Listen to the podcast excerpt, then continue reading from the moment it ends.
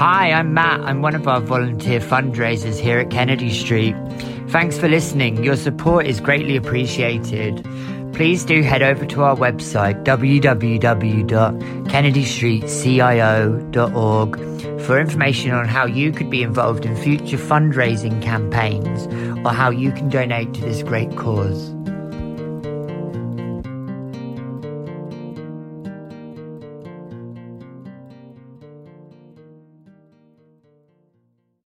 So we're going live. Oh, we're live, we're live. We're live. It always catches me unaware. It should do a countdown or something. Nice to see you all, and welcome to lovely Dr. Le- Dr. Robert Lefever. Um, I'm Claire Kennedy, and this is the gorgeous Kevin Kennedy. I'm pointing to him as if you can see my screen as it is, but I'm sure you can't. Um, yes, yeah, so we, we do these little Wednesday chats, and we call them Kennedy Street Live. Um, and basically that that um, all around recovery. So we have recovery talks, we have all things that are related to recovery, really, because we're really passionate um, as a family um, and as a charity about everything that that that's wonderful about recovery, um, and the and and how people do need a lot of hope and need at the moment. Um, so Robert came on the on the show a couple of weeks ago. In fact, I think it was about a month ago, and we've had so many positive comments, Robert, about your coming on the show and having a chat with us. So we thank you for that. A lot of people really, really enjoyed listening to you, um, and I'm sure lots of people will come back today knowing that you're on. So, um, yeah, so before we go to Dr. Robert and have another chat with him, I'll just give you a little bit of an overview of what we're doing, just in case you don't know. So, we're running a very small charity in Brighton called Kennedy Street CIO. Um, Kevin and myself, and we've got board of trustees, and we've got a team of amazing helpers um, and volunteers. And um, over the lockdown, we've been running a recovery helpline and where we've been um, virtually assisting people into recovery. Um, because a lot of people have had a lot of need, and what's emerged from that whole experience, we've I've been volunteering and, and um, doing not for profit work for, for 22 years, um, but what's emerged over the last 12 weeks is this huge need for people um, who are seeking a solution but don't know where to start. Um, so what what our helpline's done is it's give them that starting point. And we would love we would love to be able to continue to do to grow this charity to become a national offering. We have been helping people nationally and we still do help people nationally. So if you've got a problem or you you want to start a conversation around where to start please please don't hesitate to get in contact. We'll do everything that we can to connect you to whatever route of recovery that you want to, to be connected to. Um, yeah so that's our our charity. Um, and we have a fundraiser as well for the month of august which is going to help us to generate some non ring fence funds that we can put into keeping this helpline going. Um, so, yeah, so it's called the Road to Recovery fundraiser. Um, and I'm sure we'll talk a little bit more about it later. I don't really want to go on about it too much at this point. Maybe we'll talk about it a little bit more later on um, after Robert has introduced himself. I'll let Kev introduce yourself first, though, Kev, if you don't mind, and then you can hand over to Robert and you can um, can. Oh, he's disappeared, Robert. His router must have gone off. So, Kev, you tell us a little bit more about what Robert's going to be talking about when he comes back. Hello, uh, my name's Kevin, Kevin Kennedy. I am the patron of uh, Kennedy Street. Um, you probably may know me from Coronation Street many, many years ago, um, 16 to be precise. Um, and uh, I help out with the, I am the face I am the face and the poster boy of Kennedy Street, which, uh, as you can see, uh, is the beautiful face. And uh, today we're going to be talking about something which is very close to my heart, which is uh, is the arts and and being uh, productive um, in in, immersing yourself in, in either drawing or, or, creative stuff, being creative. If you're being creative during um, during your uh, addiction or being creative during whilst you're in lockdown, it's a great help for for mental health.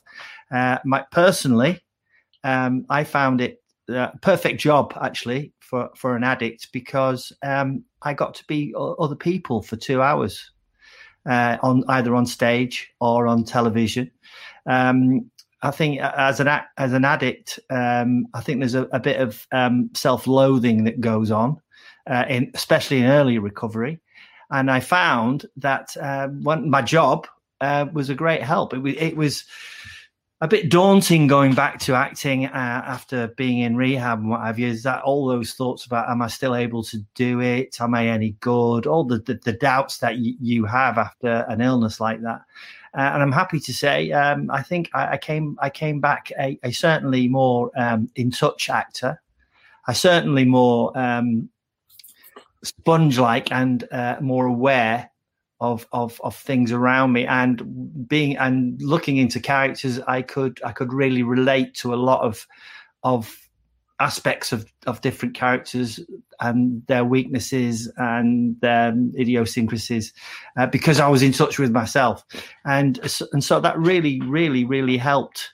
Um so yeah so that's what we're going to talk about today uh, because when Dr. Robert gets his, uh, he's got technical issues, unfortunately. Technical Issues.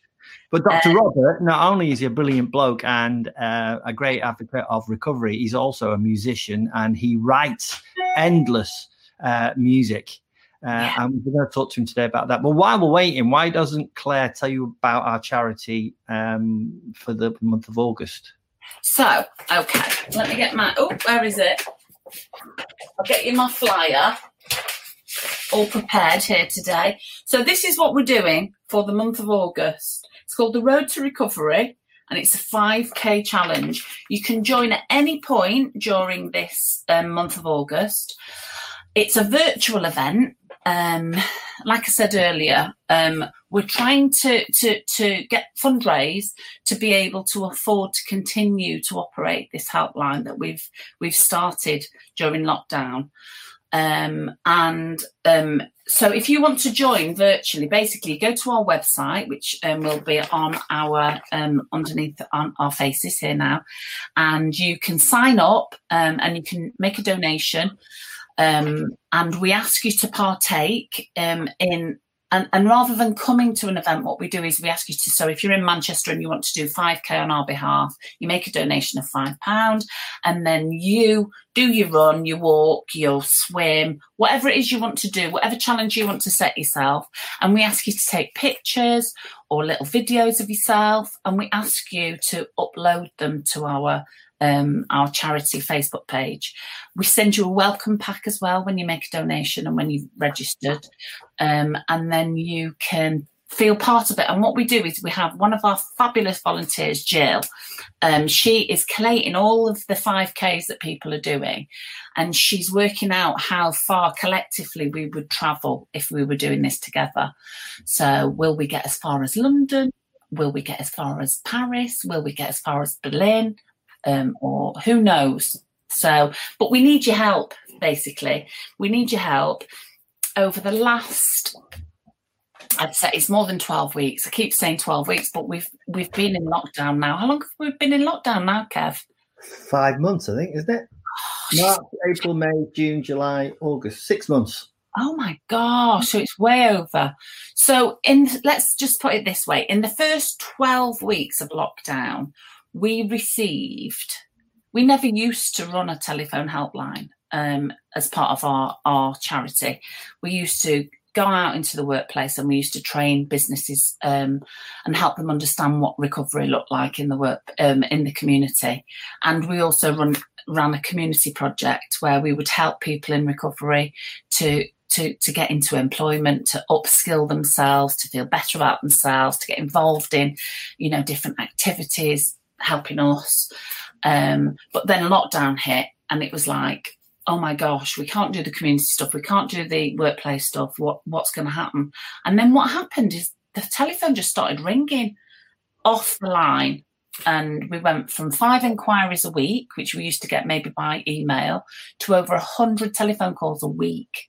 I mean, that was an underestimate, 100 telephone. So in the first 12 weeks of lockdown, we received um, I think in total 700, about 750 calls.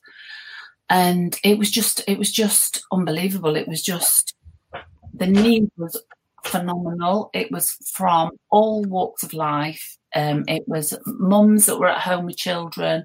It was frontline workers. We got a lot of calls from frontline workers. We're still getting a lot of calls from frontline workers who were struggling.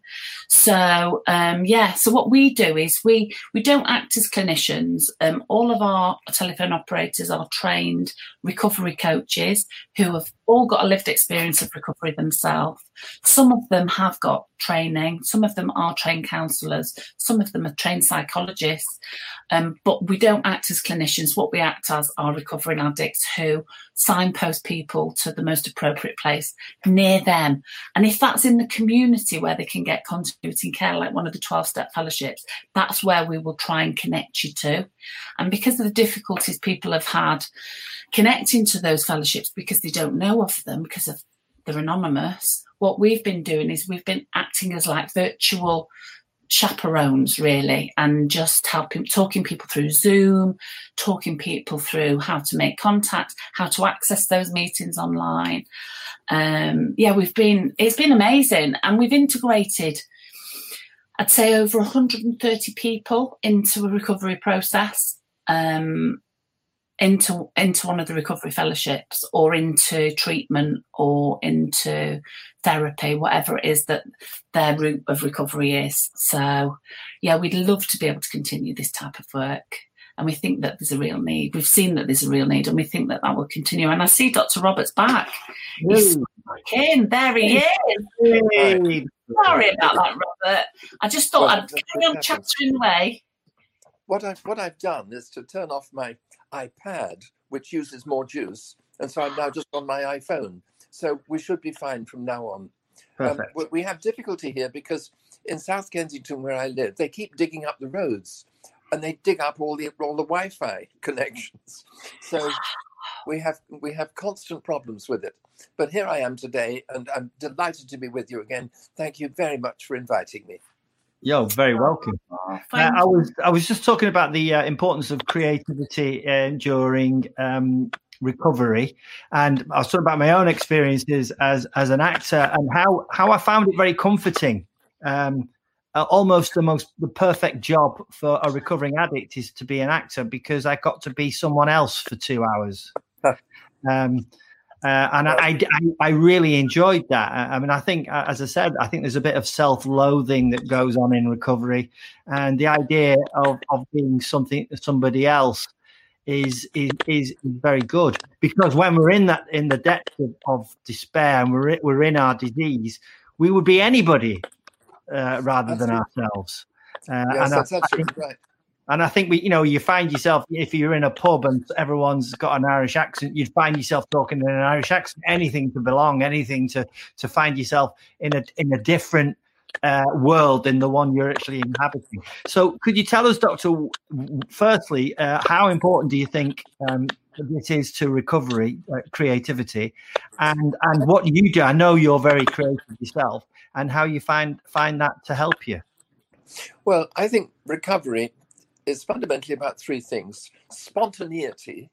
You know, let's do it now. Let let's let's give it a go. Let's okay, it might go wrong, but let's do it. And so action is the magic word. The second is creativity, which I'll come to. And the third is enthusiasm. We've got to see the light in people's eyes. And you've got to have it in our own eyes if we're going to attract other people. And if you meet this chap in a meeting, I haven't had a drink for 20 years, uh, my response is, why on earth not? You know, what's the quality of your life? Where's the creativity? Where's the spark? Where's the enthusiasm, the spontaneity? So now, focusing on, on creativity particularly, I find that I, I'm created by nature. I always was, and I think that's true for all addicts. I think we were born into difficult circumstances and we had to try to make sense of a crazy world. So we looked here, we looked there, we looked everywhere, and we became very creative. It isn't that creative people become addicts, it's that addicts learn how to be creative. Mm. And once learned it, we can be creative in two directions. um, in my using days, I was wonderfully creative. I found different ways in which I could use, I found different substances, different behaviors, different relationships. I used anything here, there, and everywhere to change the way I felt. So I was highly creative, but it was all in the wrong direction. And it was only when I was flat face down that I recognized that I had to be creative in a different way and learn to do something more beautiful. Now, as far as my specific creativity is concerned, I always wanted to be a professional musician. I announced to my school when I was age 16, I'd like to be a professional musician. And they said, You can't, it's for homosexuals, and we don't allow that sort of thing here. so that was British private schools in those days, and maybe it still is. Either way, I got myself a singing scholarship, and so I could read anything I wanted. And I said, I'll read music. And Cambridge University said, yes, fine. And so one week later, they said, not fine. And the, I said, why not? They said, well, you're no good. I said, well, I never had any lessons. And they said, well, we don't teach at that level, dear. Why don't you go to London and go to one of the colleges? Anyway, so I became a doctor instead. And was, that was highly creative. I, I, really had to work hard on uh, learning the science subjects from scratch.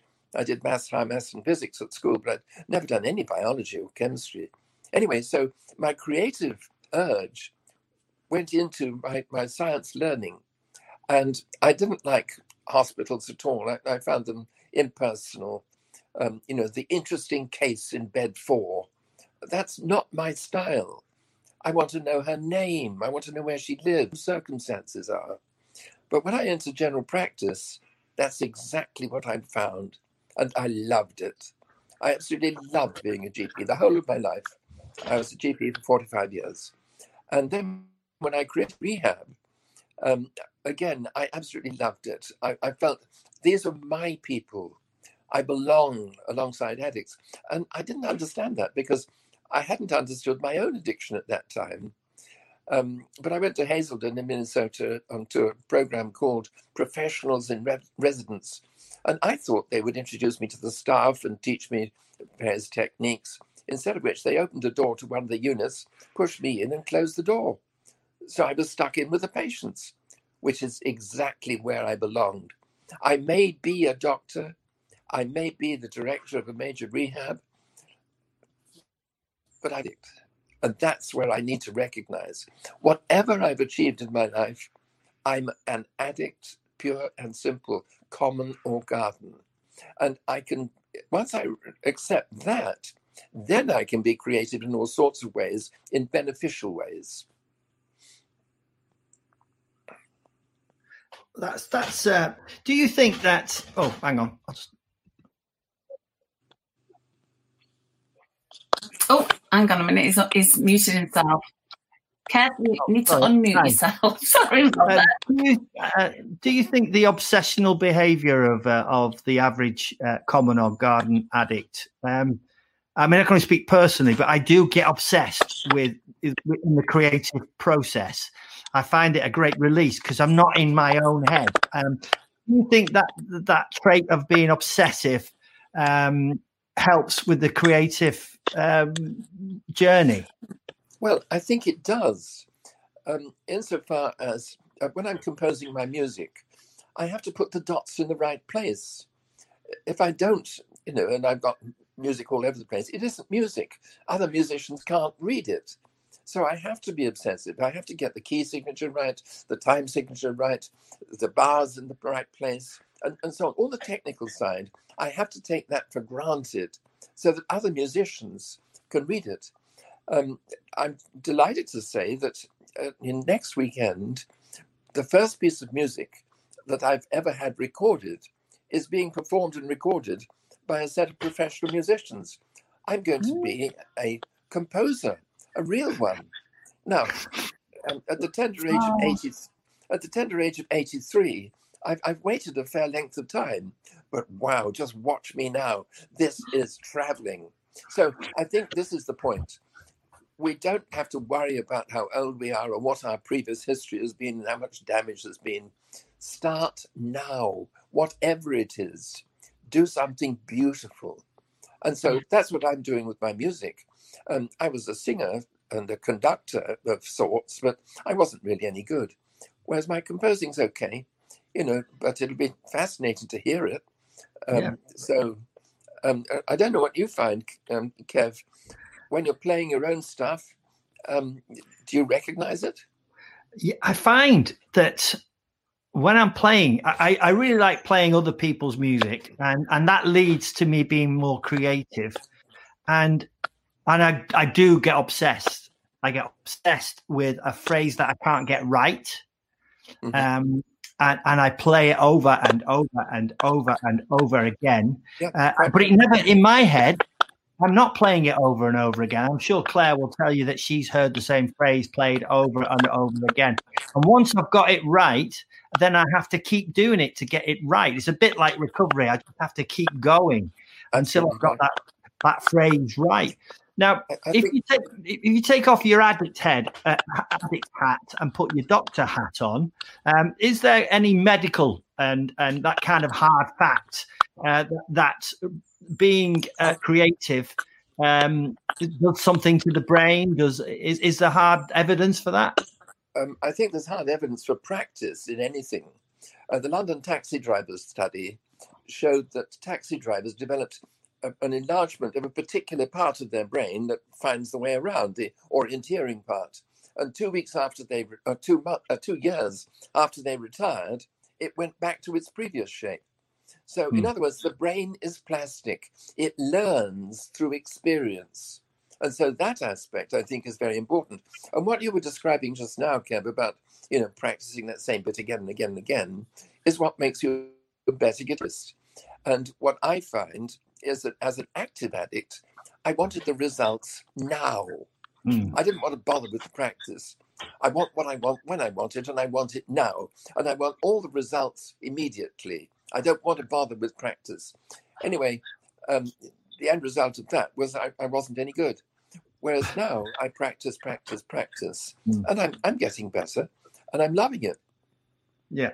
I also find that um, performing uh, as I do, I mean, I, I, I, perform all the time. I've done numerous tours and West End stuff and what have you.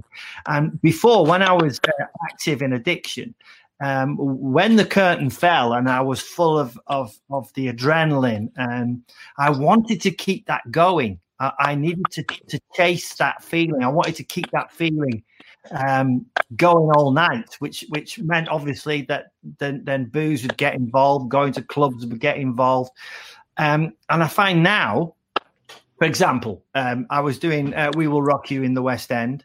Uh, and the Dominion Theatre, which is a beautiful theatre, it's two thousand people, uh, and the show was was marvelous, and it was a proper rocky, loud, boisterous show and at the end of at the end of the show, with the, the, curtain was up, we were taking the bows. I would enjoy all that adoration and the noise and the clapping and and uh, and I'd really accept it, and I'd really yes, I deserve that. It was a, a job well done. Thank you very much, and I take the bow.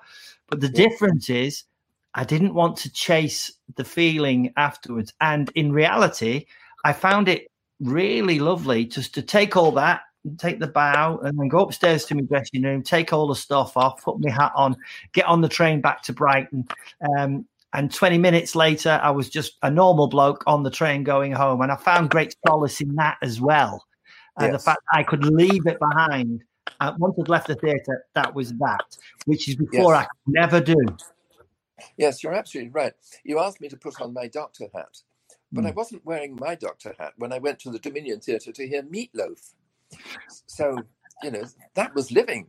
Yeah. You know, I, I, I, didn't particularly like the show. Um, I, I, felt it was overdone, but, but, you know, that's just critical. I can't do what he could do. I can't get anywhere near it. And mm. so I've got tremendous admiration for people who are professional performers. It's just not my skill. But I, I do my stuff in my way. Mm. So I think that's what's important to be the person you really are rather than try to pretend to be someone else. Well, as an actor, it's the same in, in that sense as my work as a GP. I would adjust my uh, vocabulary, uh, the way I approach people, the, the type of terms that I use, according to the patient who was with me. So you can't speak to an ambassador in the same way as you would speak to a housewife or a student or, or a visitor from a foreign country. I had to change to be available to each of those people and many others. So at the end of the day, I wondered who I was. Mm. Now, I've heard actors describe the same. They wonder who their real persona is. Well, I've had that experience as a GP, but nowadays, what I've recognized is I am Robert, whatever I'm doing. I'm Robert when I'm composing. I'm Robert when I'm uh, doing my photographs. I'm Robert when I'm speaking. I'm Robert when I'm counseling. I'm Robert with my wife. You know, it's of Roberts. And I think that's rather fun. So, you know, to try to be just one person in a uh, box with one on it, which is what people have tried to do to me, um, I, I, think is ridiculous. I love being all those Roberts. And, and, Claire, I expect that you've had a lot of Claires. Yeah. I was listening to your, I was listening to your, your introduction just now. Golly, the, the way that you are able just to draw people in, that's magical. What a talent. Oh, bless you. Thank you, Robert. And you know something? It's I think what is t- what what recovery has taught me is that it's okay to be me. And I'm unashamedly me now. You know, all of my all of my little quirks, all of my little, you know, mannerisms, all of my passions, and all of my all of the things that I found really, really interesting over the years, and some of them, you know, quite I've shied away from because I found them a bit overwhelming. What, what recovery? I'm going to have to silence Kevin because he's got a problem with his mic. I don't know what it is. It's, oh, I don't know if it is Kevin. Oh, it is Kevin. Yeah, sorry, Kev. Yeah, so, you know, I think recovery's taught me that over the last 20 years, it's okay to be Claire, unashamedly. And, and what the last 20 years has taught me is I've got loads of gifts, loads and loads of gifts. Mm. And I think that's been my job is to find out what those gifts are properly and to, to nurture them, to let go of some that aren't really serving me, you know, that I thought I wanted to develop, but really aren't aren't my cup of tea, aren't really meant to be. Have been my my doing and not, you know, not really what's intended. Yeah, so um I think um, my take is that although you know I acknowledge that I'm an addict, I don't nowadays do addictive things. My last use of any mood altering substance was 12th of October 1984. So I'm 35 years abstinent, but I'm still an addict. No, it's really important. I'm still an addict. And the last meeting I went to, a Zoom meeting, was this morning. Half past seven, I was sitting here with my friends from, from the Zoom AA meeting, and I was completely at home yeah. because they're, they're my mates. They're people I feel totally, you know, in cahoots with. Mm-hmm. They're, they're addicts just like me. And that's very necessary for me. I need the meetings and I need to work the 12 steps every day. I do steps 10, 11, and 12. That's what keeps us well. That's what it says in the big book. It says, These are the steps we took. In other words, this is what we actually did we don't get better by going to meetings. We meet our friends and we, we counter our denial. But if we're going to get better, we need to work the steps. And that's what I find has really enabled to me to be the creative person I am now. Now, as far as my music was concerned, which is the central focus of my creativity at the moment, I had never composed anything until two years ago.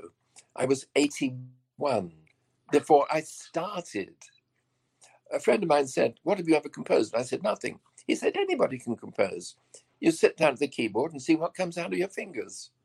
So I thought, Well, I'll give it a go. Wow. You know, since that time, I do musicals, an opera, um, two song cycles, some dance music, and I'm just working at the moment. On, on, I've just finished a, a, gospel song, which is going to be recorded uh, next Friday. Uh, me writing gospel songs? Why not? And that that's the crucial issue for anybody. Why not?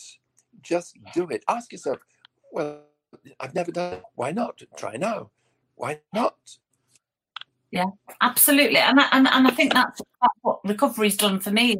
It set me free from any shackles of self doubt, and and everything I do, I do in good faith. Everything, and so so when this lockdown happened, and I realised something had to be done, I was getting these phone calls, and I needed to do something different.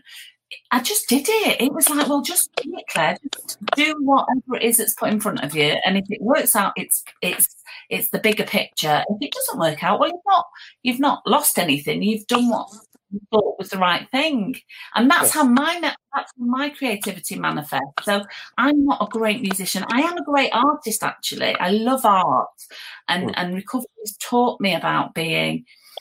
Um, allowing myself to to take that time to nurture because I feel like when I'm doing art, I get lost in the moment, mm-hmm. in the piece of art that I'm creating, and it's a very mindfulness. It's a, it's a very mindful act.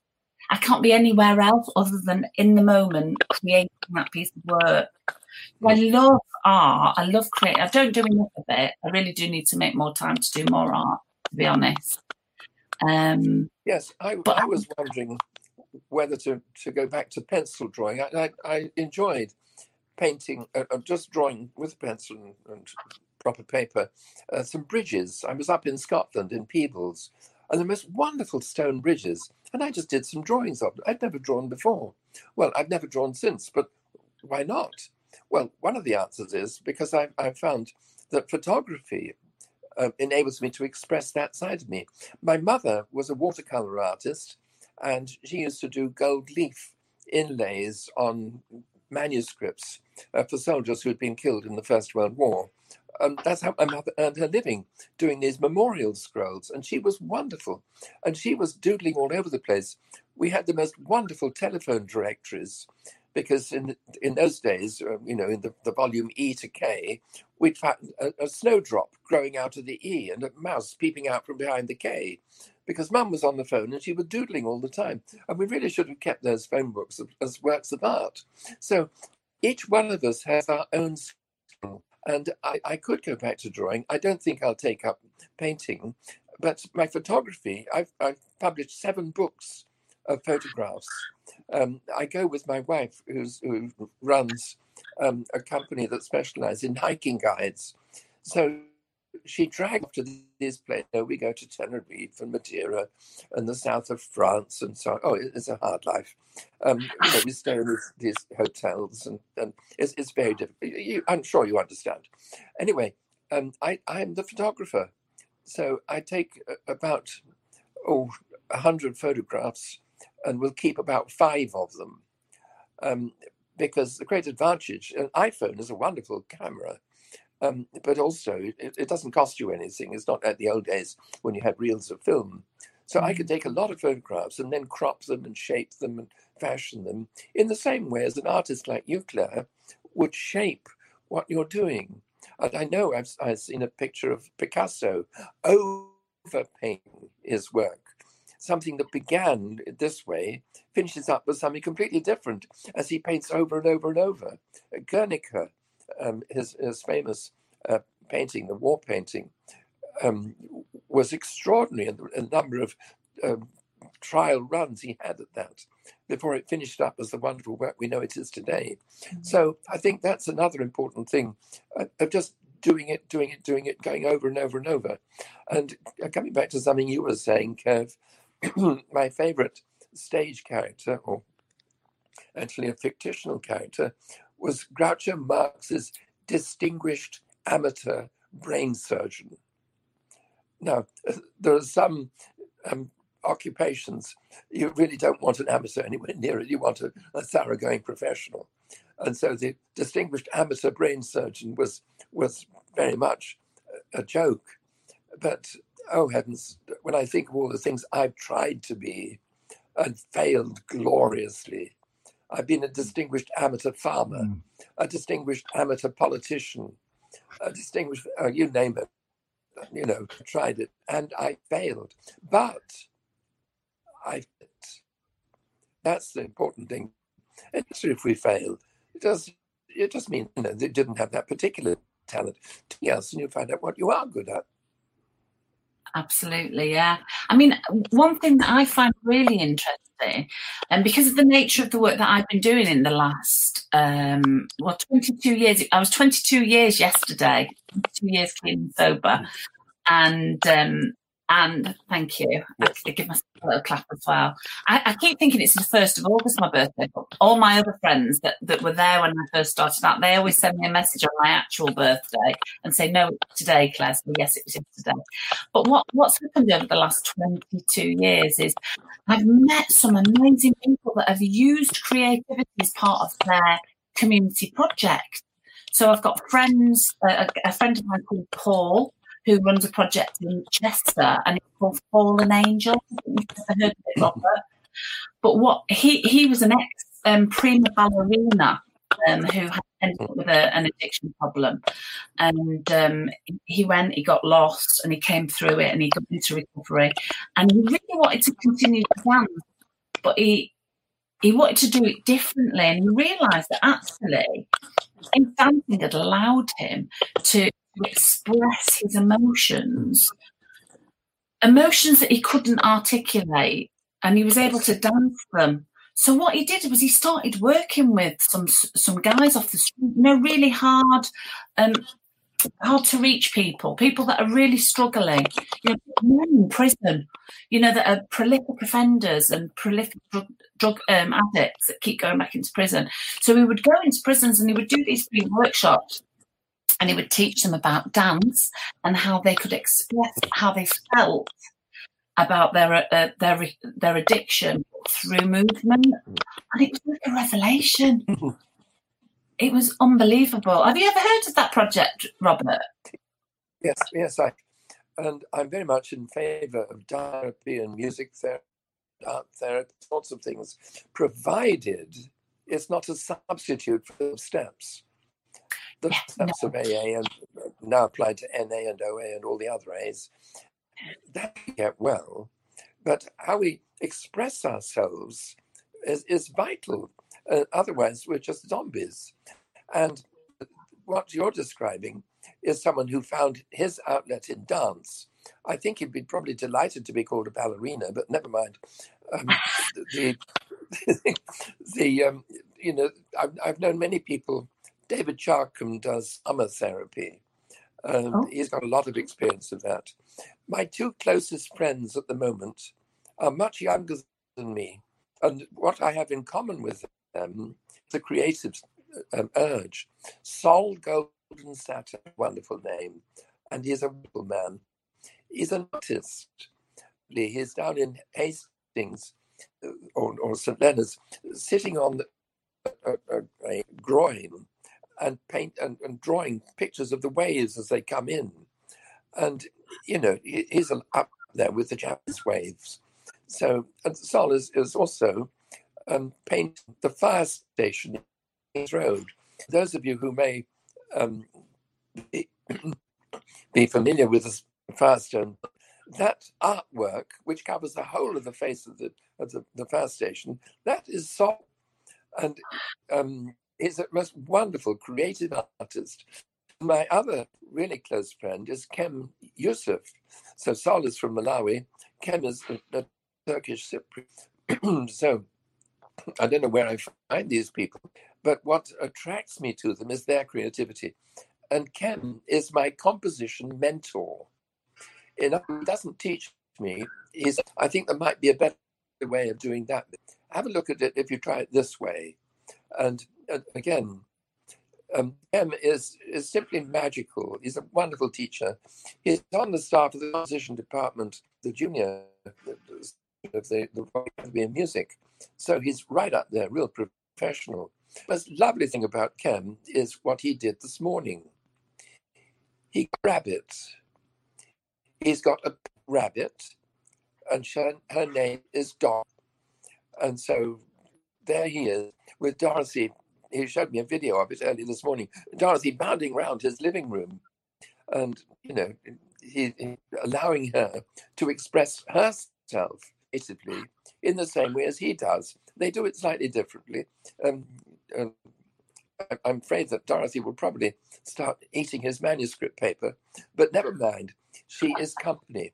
And what's important about that is that for people who are working in recovery, um, it's in the first year we get a plant, and if the plant is alive at the end of the first year, then we get a pet, and if the pet is alive at the end of the second year, then you're ready for a human relationship, and that, that's very wise for any of us. Once I got into uh, my taste of abstinence, I've never looked back. But, you know, I had a lot of madness and a lot of baggage that I had to use the 12 steps to put behind me so that I could move on to the creative person I am now. And it does take two years to get rid of the negativity and start putting in something positive. My friend George Christo did the work on that. He produced, you know, graphs which showed that our self-esteem gets gradually better over two years and our negativity gets gradually less over two years. And at that point, when we meet, when they both both those lines meet at two years, then we're ready to really move forward. But of course, as addicts, we're very impatient. We want instant results. And it's just being patient for that first two years as things get better and better and better, and the bad things get less and less and less. Then we can move on. And I think that's what's really beautiful because that gives us the opportunity to be creative and during my professional life, I have been, I created the first NHS group practice in the South Kensington area. Um, I, I was a passionate believer in the NHS, and I set up this group practice, and the three of us took on 60 new patients every week.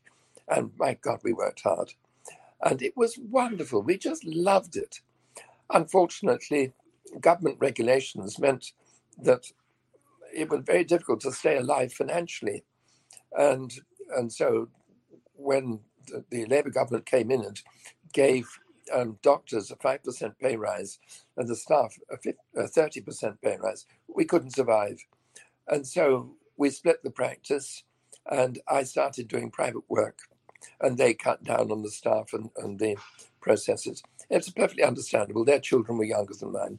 But then, you know, I got the opportunity to be creative, and I created a diagnostic center. I had my own X-ray equipment and ultrasound, my own little laboratory, my own physiotherapist, my own nurse practitioner, my own little pharmacy. It was a one-shop stop, a one-stop shop, and I loved it, and so did the patients. And I gave all my National Health Service patients access to that for free um, because it, didn't cost much just to have the price of the film or the blood test reagent. And the costs were already there in the equipment and the staff.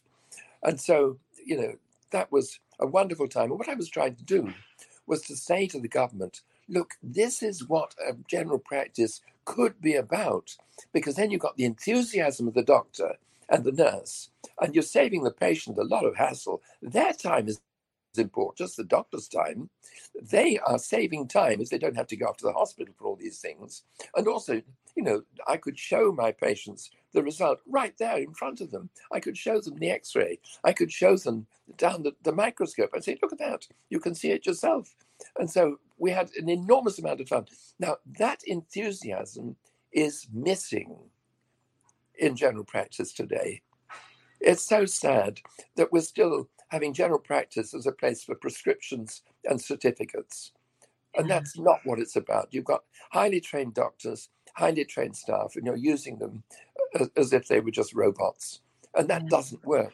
So the mm. creativity in medical practice, I think, is essential. We've got to get back that enthusiasm. The, the, the enthusiasm that the medical students had has gone after a relatively few years in, in general practice. They just, you know, write the prescriptions and see the next patient and so on. That's wrong. We've done something terrible to the NHS. You know, we can worship it, but it doesn't work. Nobody else has followed it. Um, people don't get the treatment they deserve. We have very poor outcome studies. If you compare cancer rates, uh, cancer recovery rates in, in England to those in European countries, we rank very near the bottom of that. You know, we're mm-hmm. just not good, and yet it's we worship it. we clap for carers, of course, we do clap for carers. And these are the people who are doing the work. But I don't clap for the institution. The NHS doesn't work and it really does need a complete rethink. Mm-hmm. So somebody has really got to look at that and see what works and what doesn't and work out why it works and mm. why the other stuff doesn't. So creativity isn't something that's simply confined to um, the stage, as with Kev, no. or with the, you know, music that I do, or the, or the wonderful speaking that you do. Um, and it, it's it's much broader than that. And I think addicts are ideally placed to bring out that creativity in other people because we do it for ourselves. I can encourage other people to be creative because I've, I've been there, done that, got the t shirt. And so that way, I think we can all learn from each other. And, you know, if I'm creative on my own, it's just not true. I have Kem, who's my inspiration as far as my composing is concerned. Um, Sol, who's my inspiration as far as my, my photography is concerned. You know, there are lots of people who I learn from day after day after day. Yeah. And that's what I think is crucial that we don't become something, we are a becoming. And the same is true for recovery. You know, I wouldn't say I was in recovery, but I would say I was recovering. I'm in the process of examining how I behave and seeing where it can be where it can be improved. Absolutely, and where you're growing and changing, and I, I completely agree with everything that you said. Um, I'm not familiar with the third sector, as it's called, um, because I've I've never been involved. I've always worked in business, um, and I've only ever volunteered in the community, in the 12 step recovery community, and in the community just at large. And it was only since moving to Brighton that I, that I registered as a not for profit because I wanted to start um, a project in Brighton. And what I learned quite quickly was the third sector is full of acronyms and full of a lot of very scared people who are frightened of losing the job. And that's also they talk about at meetings. So I would come storming in, you know, whirlwind blondness, and with my creative thinking, and they would. T- uh, so we started having clinical commissioning groups. I'm sure you know these clinical commissioning groups, and they would say we've got this 12 million pound pot, and I'm thinking, brilliant. This money could absolutely transform communities why don't we set up these creative hubs where there is a general GP practice, but around it are all of these other amazing creative outlets like meditation, like art therapy, like um, school for social entrepreneurs. That's what I've discovered how creative people in recovery are when it comes to business. I think lovely, Claire That's a, a lovely way of, of, looking at life. Um, but I must say, addicts are not the only people who are creative. Um, I know many creative people who are not addicts, but we do tend, uh, for the reason I was explaining, because our childhood was so bizarre, we had to become creative. I, I think that was the difference between us and the general population. We had the motive, you know, we had to become creative or, or snuff it um, you know, we, would be finished. So I think we have a tremendous privilege. Uh, you'll hear people say that they're grateful recovering addicts. And that's what they're being grateful for. They're being grateful for the opportunity to have the life of their dreams. And here I am, you know, I don't smoke, I don't drink alcohol, I, I don't eat sugar or white flour, I, I don't have caffeine or nicotine or, or, you know any substance. I don't take recreational drugs. I don't take mood altering prescription drugs. I don't gamble. But you know, I've emphasized all I don't do. But that's what life my life is about. It's about what I do. I have a most wonderful relationship with my wife. My wife Meg died after we'd been together for 51 years. I didn't relapse.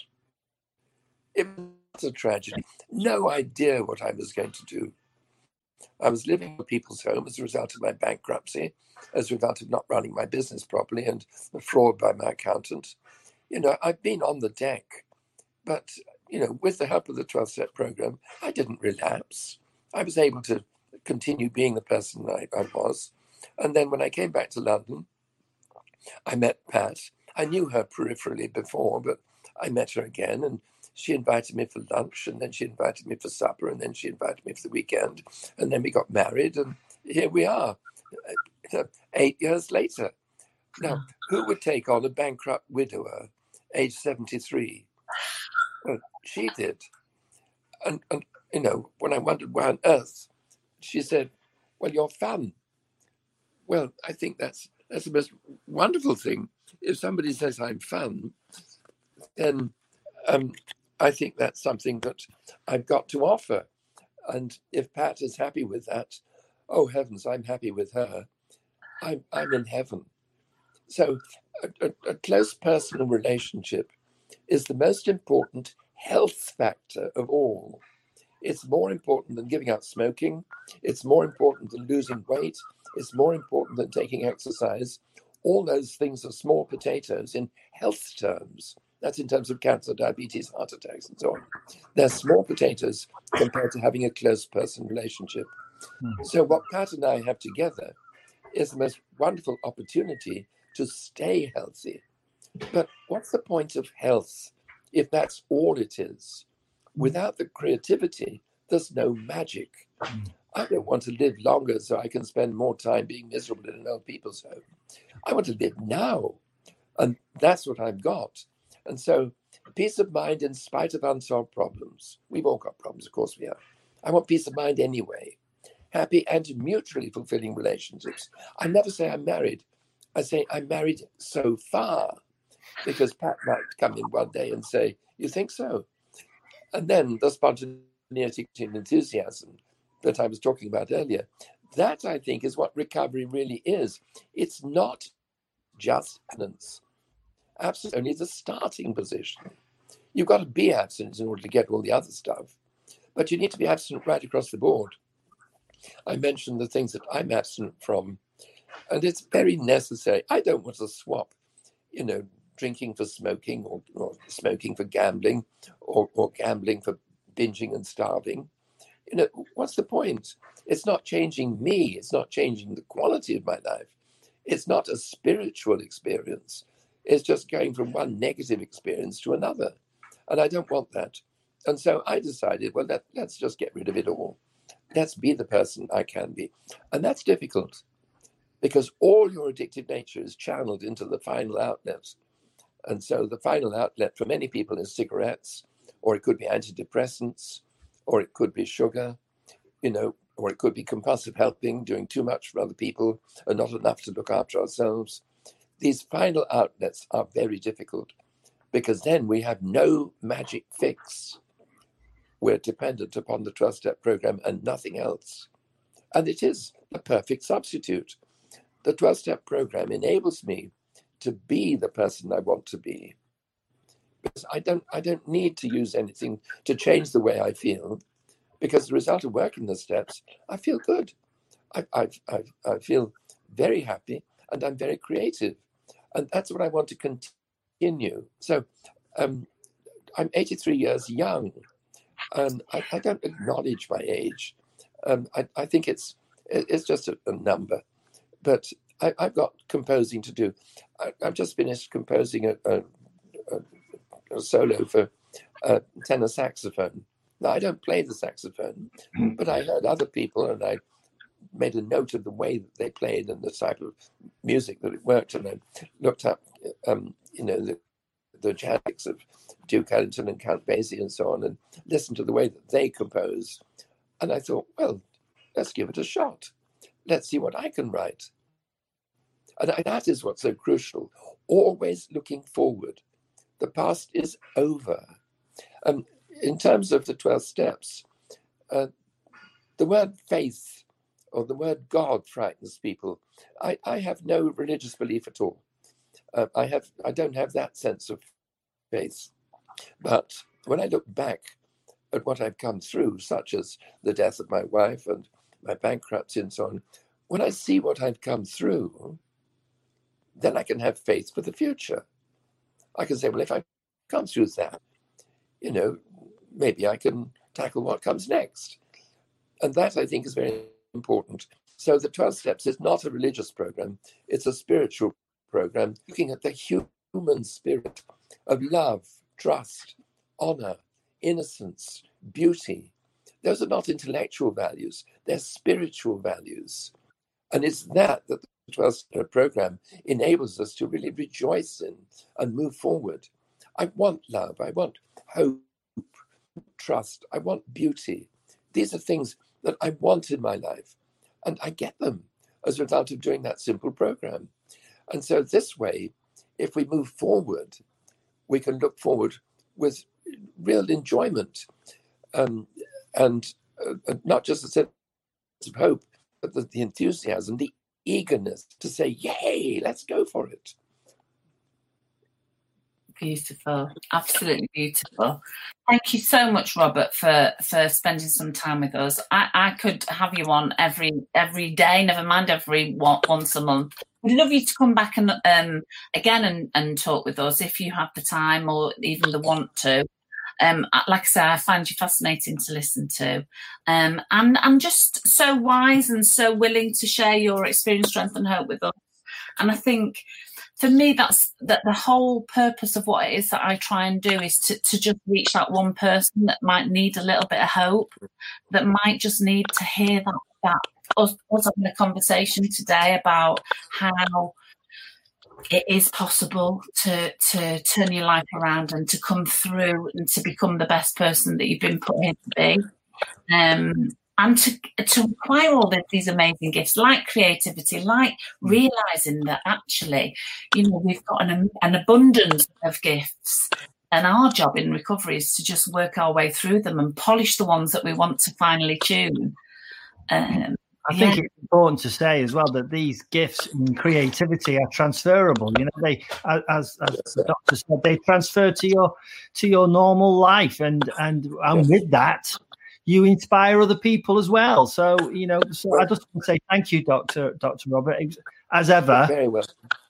Perfect, and uh, and good luck this afternoon with your uh, with your composing for the saxophone. Well, yeah, as you know, we keep what we give away. It's you know what we give away people spiritually enhances us. If I may just end on an analogy, love is like music. The more you do in music, the more you appreciate it. Sex is like a cake.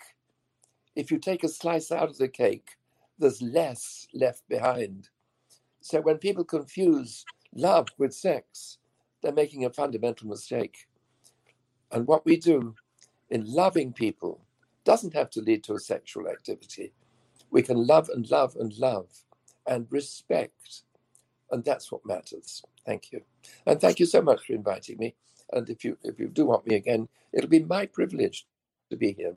Thank you. We would love for you to come again, Robert. Really love you to come again. And maybe um, what we can do is we can ask people what what they would like um, for us to chat about. I know that we've had a lot of um, direct messages about family recovery. There's a, a big keen interest because um, not a lot not a lot is talked about about how families recover. And and I, and I mean the family members around the person that's affected by addiction. Um, we talk a lot about recovery you know as a recovering addict. But I think there's a big piece of work that and a lot of information that people would really benefit from if we could maybe talk a little bit more about mm. family recovery maybe in our next session. I'll, I'll, I'll see what the what our friends who are watching say uh, because people continue to watch these these um, chats that we have and people comment. So any comments are greatly welcome. Any requests that you'd like to hear more about um, what like i say dr robert's a font of all sorts of wonderful knowledge. Kev's a font of wonderful knowledge too. Um yeah so thank you so much robert and i'd love to hear your your recording after it's been done next week. I'm very excited yeah. about that for you. You never know your luck it's on Friday the 14th. It's being recorded, and if all goes well, I'll play some to you. Yes, please. We'd love that. Really would love that. So thanks again, Robert. Um, Kev, do you want to finish off? Sorry, I missed that. Oh, um, I just want to say, uh, yep, thank you very much, uh, Dr. Robert. It's always a privilege. Uh, thank you for everyone who's uh, tuned in. Um, please uh, like our page. It's at Kennedy Street, and and please uh, tune in for the next one, which I think will probably be next Wednesday. Okay, brilliant. Thank you again. Thank you. Yeah, see you next next month if that's okay, Robert. See you same time next month. Lots of love. Bye. Hi, I'm Matt. I'm one of our volunteer fundraisers here at Kennedy Street. Thanks for listening. Your support is greatly appreciated. Please do head over to our website www.kennedystreetcio.org for information on how you could be involved in future fundraising campaigns or how you can donate to this great cause.